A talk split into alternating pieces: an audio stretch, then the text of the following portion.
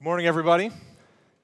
Wonderful to be with you today, to worship with you, to start off this Christmas season with you, and to open the Bible together. I love the text that we're talking about today. So let's pray together, ask for the Lord's help, and then I'll ask you to open your Bibles and turn with me to Acts chapter 17. Please pray with me.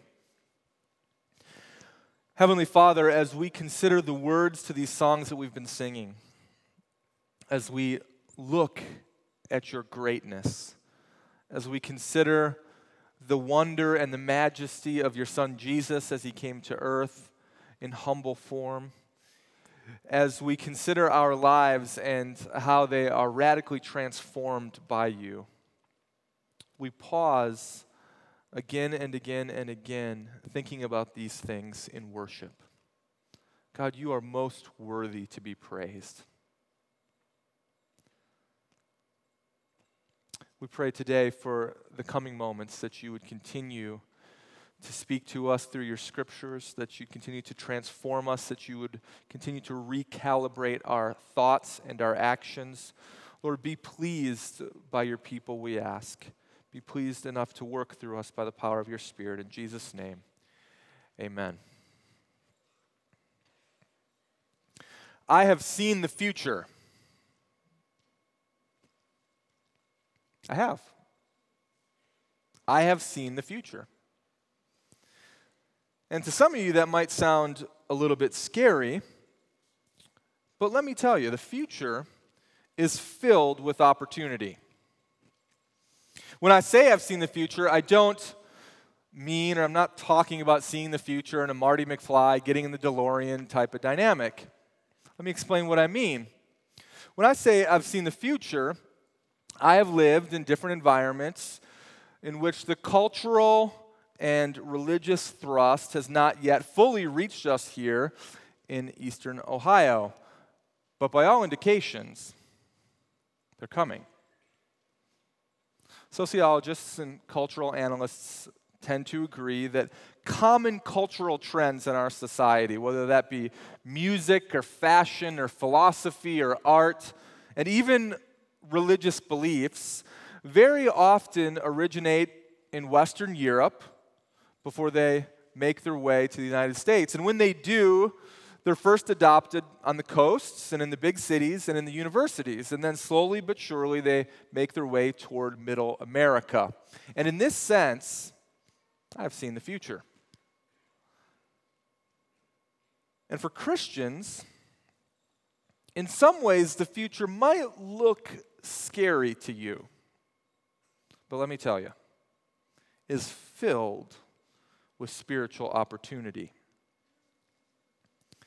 The trends most pertinent to our conversation in the book of Acts, and certainly for today, are with regard to how the Christian faith is viewed as advancing or retreating in the midst of Western society. We all know that America is becoming increasingly secularized. We know that conversations about God are being pushed to the fringes of the public square, and for many of us, we cry foul at that.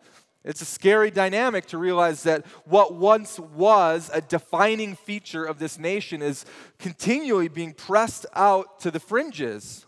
But let me tell you, in that dynamic, there's a lot of spiritual opportunity.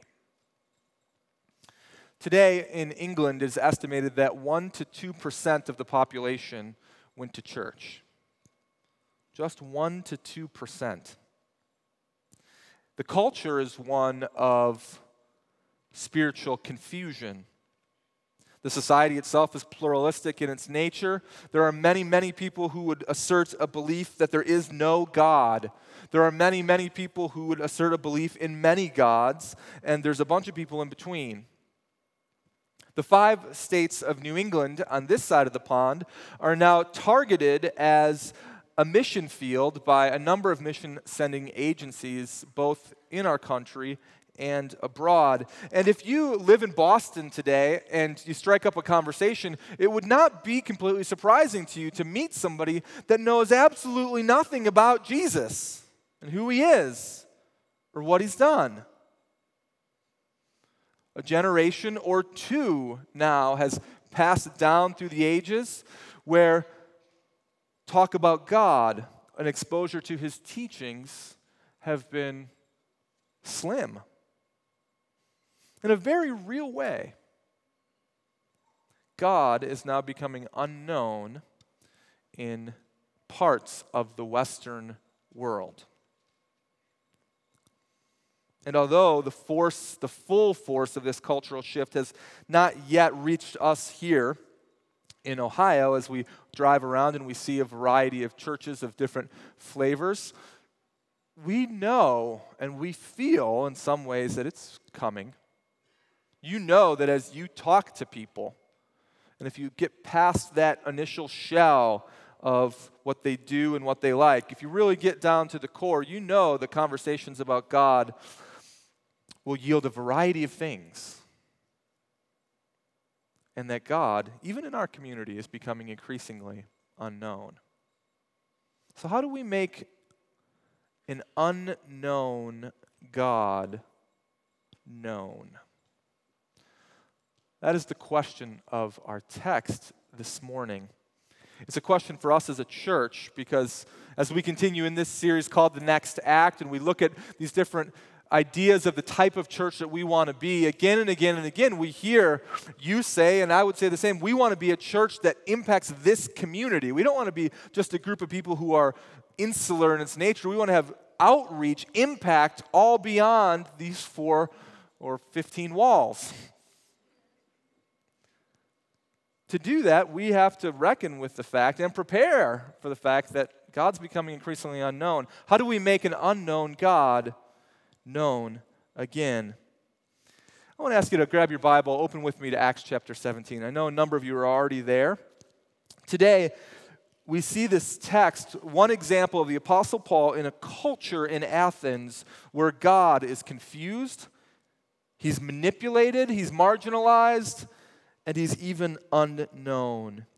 And it points us toward some of these realities that we're already beginning to experience, and certainly, with no doubt, we'll experience in greater effect in months and years to come. Acts chapter 17, starting at verse 16, it says this. It says, "Now while Paul was waiting for them at Athens, his spirit was provoked within him as he saw the city was full of idols. So he reasoned in the synagogue with the Jews and in the devout persons, and in the marketplace every day with those who happened to be there. Some of the Epicurean and Stoic philosophers also conversed with him, and some said, 'What does this babbler wish to say?' Others said, 'He seems to be a preacher of foreign divinities,' because he was preaching Jesus and the resurrection. And they took him and they brought him to the Areopagus, saying, 'May we know this new teaching that you are presenting? For you bring some strange things to our ears. We wish to know, therefore, what these things mean.' Now all of the Athenians and their foreigners who lived there would spend their time in nothing except telling and hearing something new. So Paul, standing in the midst of the Areopagus, said, 'Men of Athens, I perceive that in every way you are very religious. For as I passed along and observed the objects of your worship, I found also an altar with this inscription: To an unknown God. What therefore you worship as unknown, this I proclaim to you. The God who made the world and everything in it, being the Lord of heaven and earth, does not live in temples made by man, nor is he served by human hands as though he needed anything, since he himself gives all mankind life and breath and everything. And he made from one man every nation of mankind to live on all the face of the earth, having determined allotted periods and the boundaries of their dwelling place, that they should seek God in the hope that they might feel their way toward him and find him. Yet, he is actually not far from each one of us. For in him we live and move and have our being. And even as some of your own poets have said, for we are indeed his offspring. Being then God's offspring, we ought not to think that the divine being is like gold or silver or stone, an image formed by the art and imagination of man. The times of ignorance God overlooked, but now he commands all people everywhere to repent because he's fixed a day on which he will judge the world in righteousness by a man whom he has appointed. And of this he has given assurance to all by raising him from the dead. Now when they heard this of the resurrection of the dead, some mocked. But others said, "We will hear you again about this." So Paul went out from their midst. But some men joined him and believed, among whom were Dionysus the Areopagite and a woman named Damaris, and others with them. In a time in our culture where God is very often, culturally speaking, manipulated, confused, marginalized, or even becoming increasingly unknown, how do we make an unknown God known? In this text, we see Paul engaging in the society of Athens. And I think what he says is very significant. And I think the way he says it is also very significant. So let's make a couple observations together. First, we see right away in verse 16 that as he entered, he was greatly distressed to see that this city was full of idols. Let me try to paint the picture for you of ancient Athens. Athens was a city of marvel in the Roman Empire. And by the time of Paul, it was past its peak. And yet it was still a cultural center for art and for philosophy.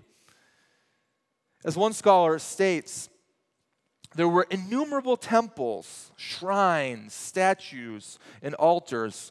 In the Parthenon stood a huge gold and ivory statue of Athena, whose gleaming spear point was visible 40 miles away. Elsewhere, there were images of Apollo, the city's patron of Jupiter, of Venus, Mercury, Bacchus, Neptune, and Diana. The whole Greek pantheon was there, all the gods of Olympus. And they were beautiful.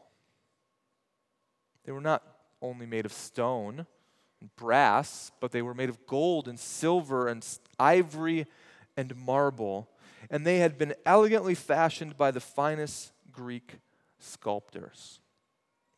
And so the Apostle Paul, going through the city, seeing, beholding the beauty and the wonder of the art, of the statues, of the temples,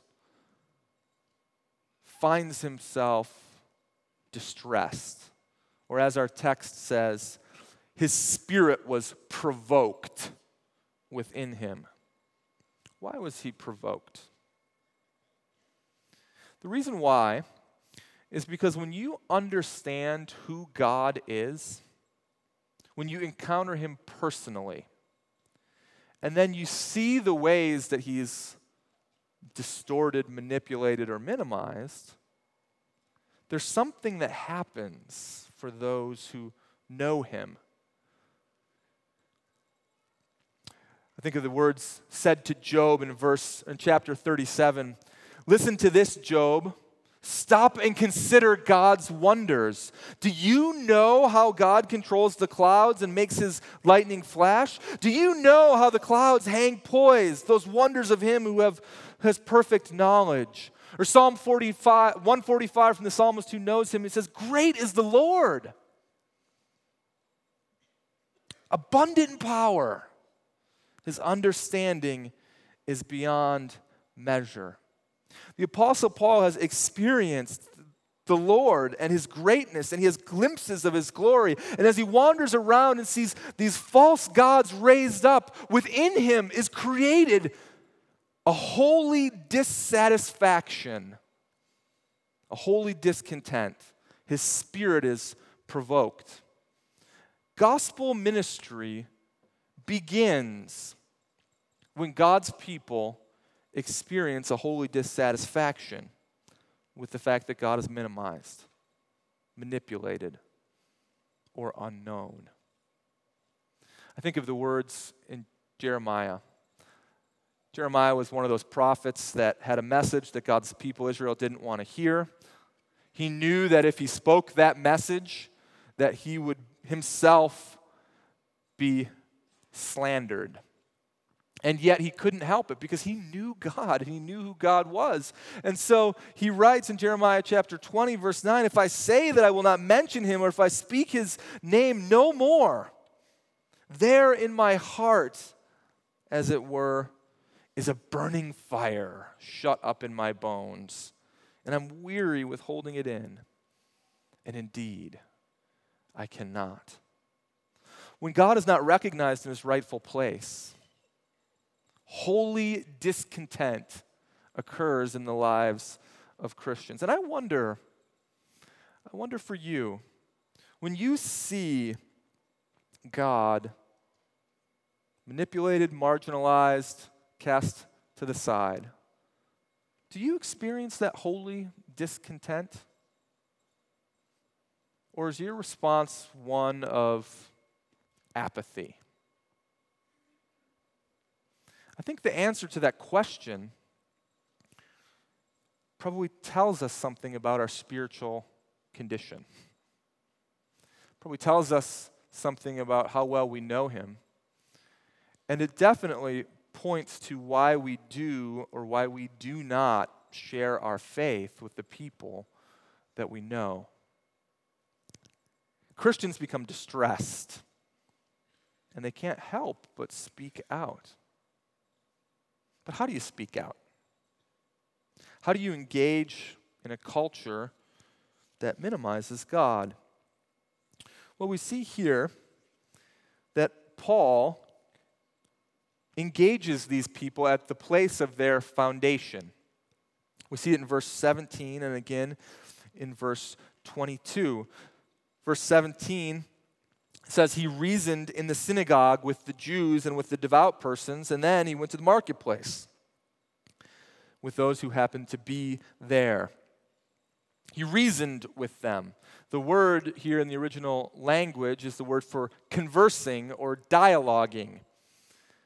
He prays for opportunities to present his faith. He looks for opportunities to dialogue. God meets him in those opportunities. Notice what he doesn't do. What he doesn't do is what we are so often tempted to do. He doesn't go in there with both guns ablazing and proclaim judgment on everybody from the get-go. He dialogues with them. He meets them at their place of foundation. And that's what we see generally as the pattern throughout the New Testament for both Jesus and the apostles. Now, there are certain times and places when the proclamation of harsh judgment immediately is called for. But here, he meets them where they are. For some, they had a religious foundation. He met them in the synagogue. For others, he follows this pattern of teaching and he meets them in the marketplace. And among them, the text says that there's Epicurean Stoic philosophers. And at the risk of going down a little rabbit trail, I think this is important for us to recognize and interesting in certain ways. Who are these people that he's talking to? The Epicurean philosophers are considered to be the philosophers of the garden, they were called. They considered the gods to be so remote and to take no interest in humans or human affairs. Life happens randomly, they thought. There's no judgment, and so humans can pursue pleasure of any kind, especially the serene enjoyment of life, detached from pain, the wrong types of passion, and fear. Conversely, there's a bunch of Stoic philosophers. These people acknowledge a supreme God within a pantheon, so there's one God that's greater than all the rest, and the world was determined by fate. Human beings must pursue their duty, and as such, they're supposed to live in harmony with reason. They're supposed to live in harmony with the nation and their neighbors. They're supposed to develop a level of self-sufficiency, no matter how painful that might be. Here's the summary. The Epicureans emphasize chance, pleasure, and escape. The Stoics believed in suffering, submission, and some form of fatalism. Chance, pleasure, and escape. Suffering and submission and fatalism. Does that sound like a culture that you might be familiar with? Of course it does. Because these philosophies never go away. They're recast, they're tweaked, they're renamed, they creep in different types of ways. But if you were to meet people and to begin to talk to them about how they go about their life or what they think even the meanings of lives are, you would find people all throughout our society that are pursuing pleasure at almost every cost and escaping pain at almost every cost. And you would find others that go through life with some sort of vague, guilt-ridden existence in which they're just supposed to do whatever the next right thing is, no matter who it's to or why they're supposed to do it. You'll find both of those mindsets right here in the middle of Ohio. And Paul dialogues with them. He goes to them. He doesn't set up shop and expect them to come to him. He does this in the synagogue, and then he goes to the marketplace. And I think it's interesting that he goes to the marketplace. The marketplace in that context is sort of the casual place where people would gather and they would hang out. And he goes and he talks about the gospel. It reminds us that at every point in history, there's great need for Christians to go to the places where people are, where people hang out and gossip the gospel, whether that's at the gym or the coffee shop or the golf course or the pub or the fishing boat. Are you doing that? Are you gossiping the gospel? You know, as a pastor in a number of different contexts now, I often get asked the question, what does your church do for outreach? And the question is laced with the idea that successful churches have huge systems and structures for outreach in place to attract people to them and therefore share the good news about Jesus with them. And those things can be effective, and particularly I think they were very effective maybe at a different course in the history of our culture. But more and more and more, we are seeing that the best type of outreach are Christians who are in the marketplace gossiping the gospel with their friends, with their neighbors, with their coworkers, talking about the most important things, not letting the conversation stay on that sort of casual level, but to meet people where they are at their foundation.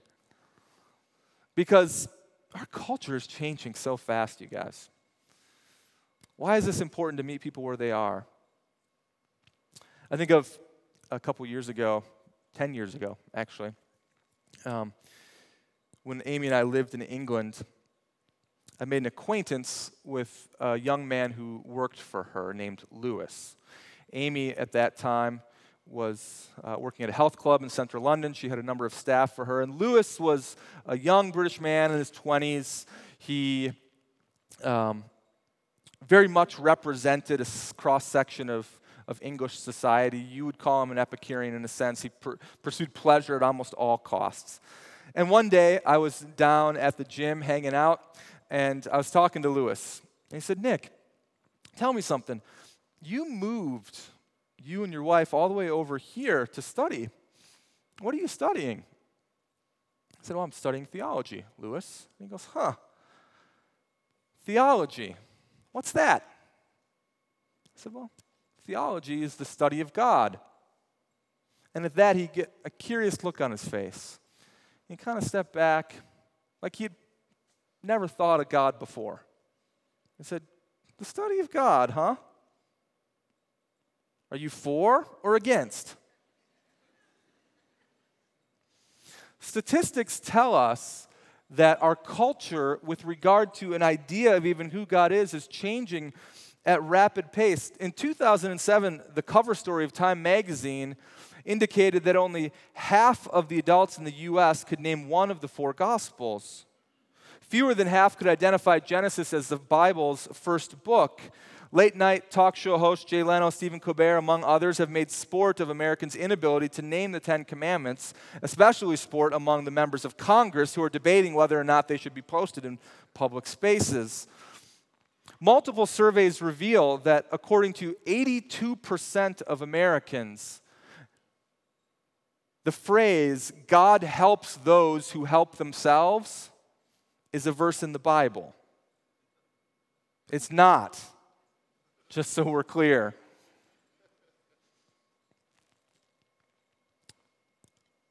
Some statistics are enough to perplex even people who have been aware of this problem for some time. A Barna poll indicated that 12% of adults believe that Joan of Arc was Noah's wife.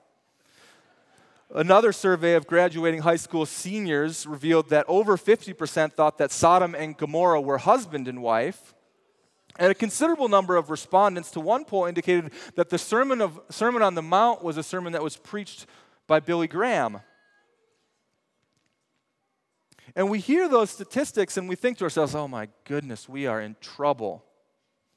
And we chuckle and we laugh. But guys, secularized Americans should not be expected to have a knowledge of the Bible. As the nation's civic conversations are continually stripped from all biblical references, American society is becoming a scripture-free public space. Confusion and ignorance about the Bible's content should be assumed in post-Christian America. And if that's the case, if we sit back and sort of condescendingly say, oh, those foolish people, how are they going to ever come to know about the person of Jesus? It's all the more reason to meet them at their foundation and help them grow. And so we see Paul is discussing with them. He's dialoguing with them. They take him to this place called the Areopagus, otherwise known as Mars Hill. This is a place where the leaders of the community would come and engage in discourse. And we see perhaps the most clear distinction of him meeting them at their foundation in verse 23. He says, "For as I passed along and observe the objects of your worship, I found also an altar with this inscription, to the unknown God." Curious. This was an educated society. This was a sophisticated society. This was a society of robust sense of spirituality. And even in that context, there was a recognition that there was something else or someone else out there, and maybe that this person would even be greater. Now, I don't think that Paul is simply filling in some gaps here as if they're in a neutral standpoint. I think what he's actually doing is highlighting for them that this God that they claim to be unknown has actually revealed himself again and again and again, and they've been marginalizing him, manipulating him, twisting him to meet their own purposes. You know, regularly, we meet people who seemingly have everything going for them. They have a great job. They have a beautiful and intelligent spouse. They have a wonderful family, 2.4 kids and a dog, no cat. And they have a path forward that they enjoy. And no matter how much they have these things and enjoy these things, there's something missing within inside of them. Because they weren't created for that stuff, as good as it is. They were created for relationship with the one true God. And so he meets them where they're at. He has this holy discontent. He meets them where they're at the place of their foundation. And then he refocuses their foundation toward this God. He tells them who God is. He clarifies who God isn't. They're a biblically illiterate society, so he doesn't come in and just begin quoting Bible verses to them. He uses biblical principles. The Holy Spirit uses it. And as a result, he makes God known. He clarifies for them who God is. He tells them God is the one who made heaven and earth, the giver of life and mankind and everything. He's the maker of all nations. He is the maker of boundaries in an allotted period of time. And he did all of this to show himself to you, even though you claim he's unknown. He tells them who God isn't.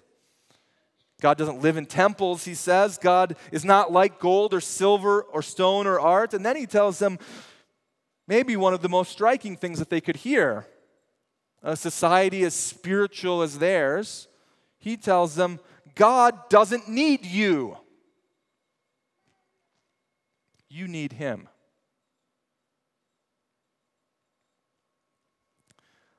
As I think back through my own life,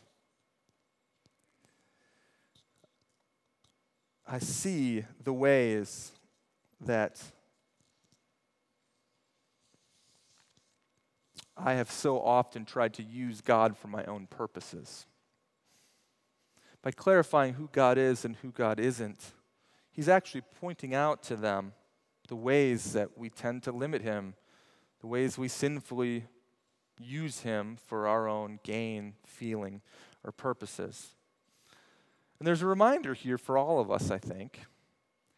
The reminder is that temptation that we have and that we've tried, I know I have, to shape God into an image that I want him to be in. That I could twist his words to justify my desires or my actions. That I would allow my gaze to be focused in a different direction and trade something infinitely good for something much lesser in value. We all do that. We all do that. And as a result, he doesn't just leave them there. He meets them at their foundation.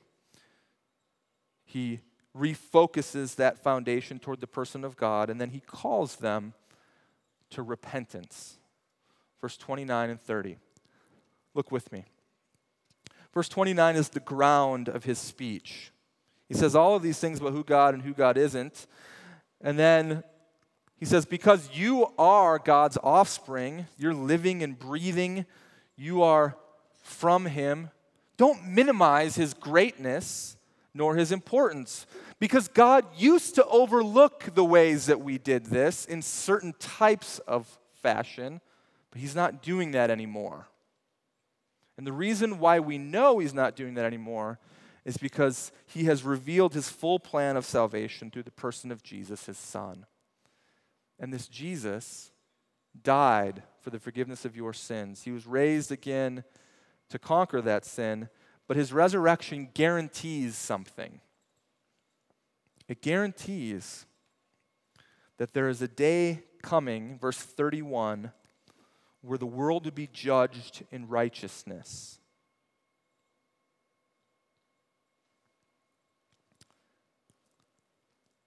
He calls them to repent, to change, to turn from one way to another. And this is so important for us to hear, Christians, and so important for us to remember. Because in American Christianity right now, there's a lot of calls to accept God in some vague sort of way, to accept Jesus into your heart in some kind of squishy notion. But part of right belief, as we talked about a few weeks ago in Acts chapter 9, is also repentance. They're tied together in a type of way, and that's offensive to people. You mean that I actually have to turn away from something and toward something else? That means that I'm doing something wrong. Yes, you are. And God used to overlook this in certain types of ways, but he doesn't overlook it anymore. We know that. And I don't know about you, but I am so thankful that God is magnificent in nature, that he's holy and just, that he's completely other, that he is so outside of our experience, that he wouldn't allow me simply to tack him on as an extra appendage in my spiritual existence.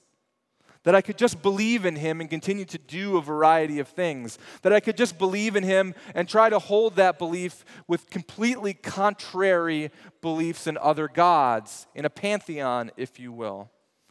I'm so thankful that God, as the King of Kings and the Lord of Lords, by which all reality has to be shaped from and reckoned to, demands something of us.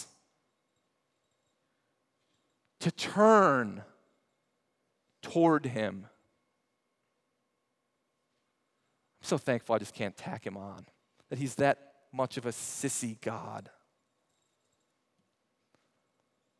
but that his majesty is displayed in repentance. Meet people where they are and lead them to the Savior. Meet people where they are and lead them to the Savior. It starts with holy discontent. You meet them at their foundation. You refocus their foundation. You tell them about the Lord Jesus. You call them to the right type of repentance. Now, we all know that a call to repentance could sound offensive.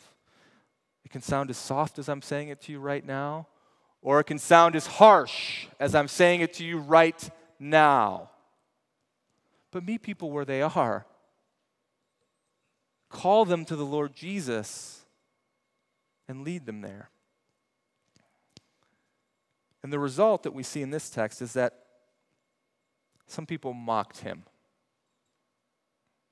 and some people came to faith. And that's what we can expect. My wife Amy tells a story, and I'll conclude with this. My wife Amy tells a story of a time when she was in high school in which she didn't know how she was going to get home. Let me elaborate. Amy grew up in northwest Montana, just outside of Glacier National Park. It is one of the ugliest places on earth that you'll ever see. I'm just kidding. It was a wonderful place to grow up for her. And one of the features of northwest Montana is the tremendous amount of snow that they get. Massive storms come through the mountains and just dump buckets of snow, sometimes 2, 3, even 4 inches an hour for multiple hours at a time. On one such night, Amy was at a friend's house, doing what high school girls do, I don't know. Storm rolled in, wind was whipping, snow was dumping, and it was whiteout conditions. And she did not know how she was going to get home. So she called her dad and said, "Dad, what should I do?" And he said to her, "I have an idea. Just wait there, and I'll be there as soon as I can." Now, the ride home was treacherous, not just because of the whiteout conditions, but because of the 15 or 20-mile drive that it was, made its way through the canyon. And on the canyon was a mountain wall on one side and the Flathead River on the other side of the road. To miss the road was treacherous. And so Todd, my father-in-law, got into his pickup truck, drove the 15 or 20 miles through the canyon, arrived to the place where Amy was, and said, "Get in your car and follow me." And through whiteout conditions, she stayed in the tracks that he had plowed through. And in the distance, she could see those little red taillights through the blinding snow. And in a very practical way, he went and got her. He met her where she was at, and he led her home. That's a picture of Christian witness in Acts chapter 17. Meet people where they're at and lead them to the Savior. Let's pray.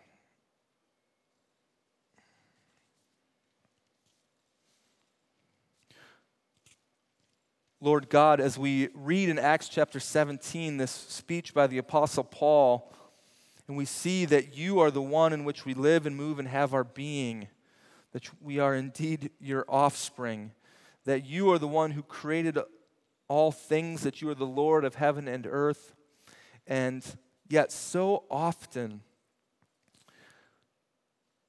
we fear the cultural dynamics that are forming around us. And as our society changes and seemingly you become unknown in certain pockets and sections, God, we desire to make you known, but we confess that so often we don't have that holy dissatisfaction. I pray, Lord, that you would brew that deep within the people of Old North. As we think about the type of church that we want to be and the type of church we want to become, a church that meets this community where they're at, that shows them the love of Jesus, that proclaims to them the coming kingdom, that's real and tangible and flesh on flesh in relationships. Lord, we pray that you would do that in this church, that you would grow this people in their ability and their willingness to share you, to meet people where they are, and to lead them to you. We need your help, we pray. In Jesus' name, amen.